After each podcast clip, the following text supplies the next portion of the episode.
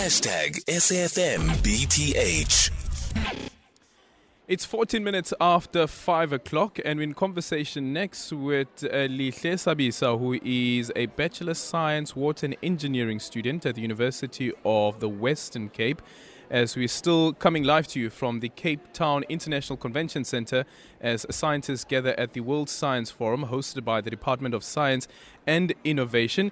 Lihle is also a member of the UrbanBetter Cityzens Initiative. The initiative amplifies young people's voices with advocacy on air pollution, climate, as well as health. Lihle, good afternoon. Thank you so much for making time for us.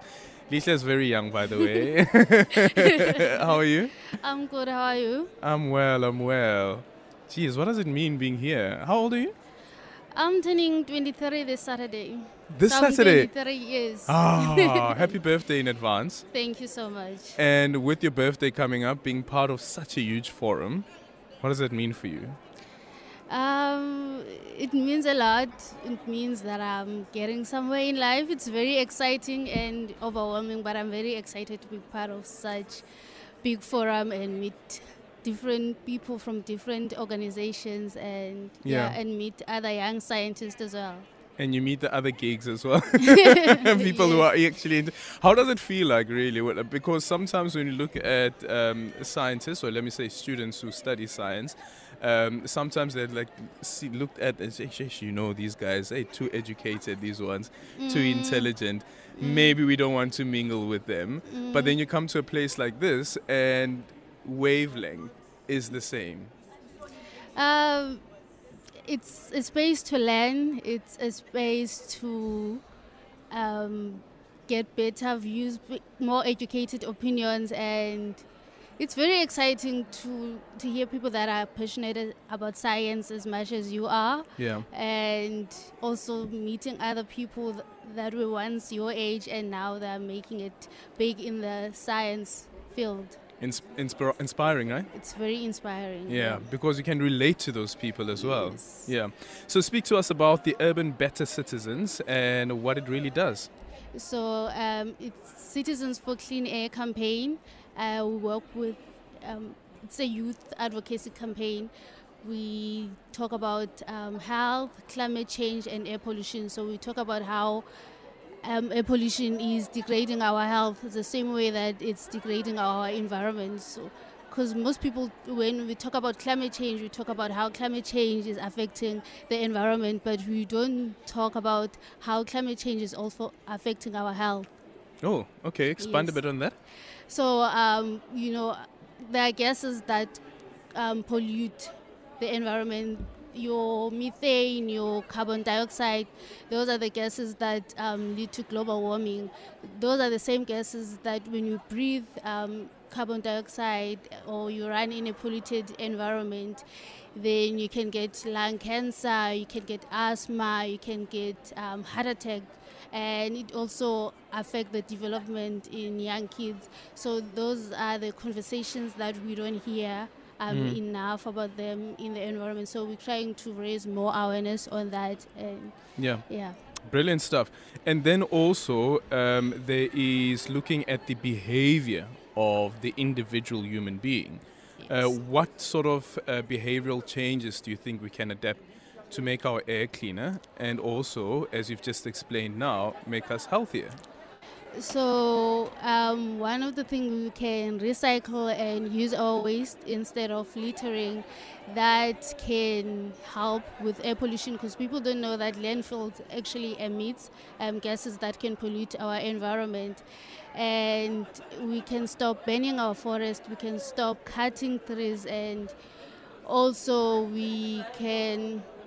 Whereas the list is endless. You instead of you- if you know that you can walk instead of using a car because you know car emits and also they pollute. So those are one of the Yeah. things that um, can help um, reduce air pollution. And also one more um, the use of um, solar energy. That also can help. Instead of using um, coal to generate electricity maybe we can use solar energy and we can start from light bulbs in our homes we can use solar energy and for light bulbs in our in Yeah. our homes. Um, actually, uh, and I was sharing the story a bit earlier on, on as well. But another part of this conversation that I had with the lady that I was flying um, here with um, says that waste pickers. She says that waste pickers have been quite instrumental when it comes to recycling in the country, and they've also become part of what she calls an ecosystem. And we actually need to place some respect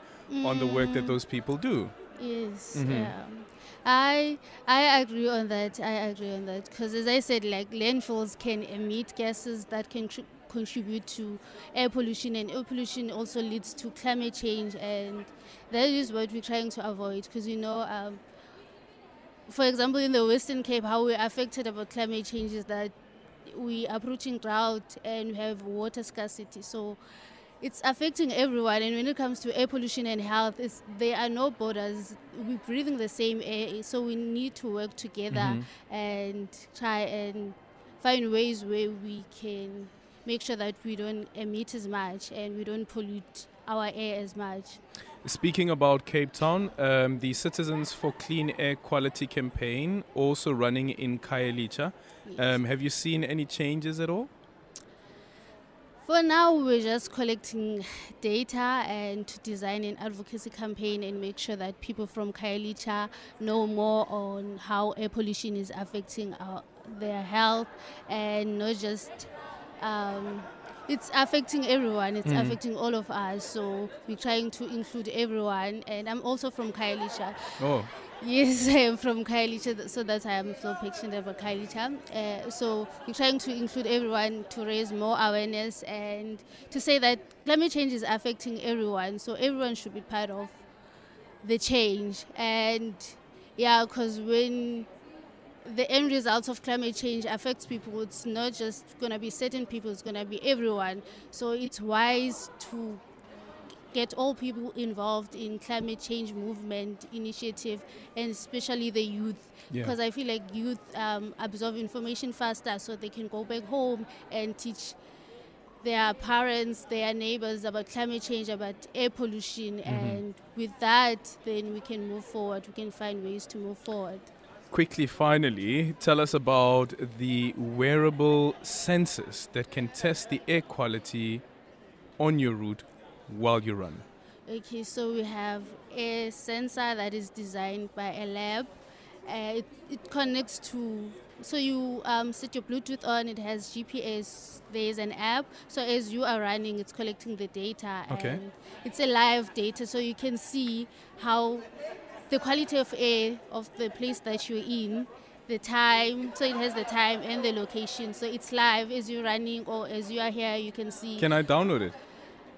Is, it, is it accessible yet? I think for all of the runners out there, they're probably like, hmm, I would love to have something you love like that. to have yeah. that. We're moving towards that. We're moving towards that. For now, we're trying Is it something that you guys have built? Yeah, by UrbanBetter, yes. So Give me a high five. Well Thank done. you. Well Yeah, done. So well it done. connects to um, to your phone. That's where you can see if it's highly polluted, it's moderate, or it's low.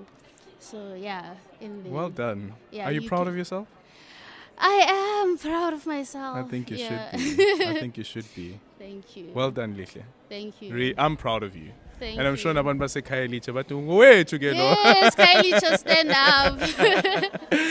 Thank you so much. That is uh, Lihle Sabisa, who is a Bachelor of Science in Water and Engineering student at the University of the Western Cape. And as you've just heard, the incredible work that they're doing um, under the banner of the UrbanBetter Cityzens Initiative.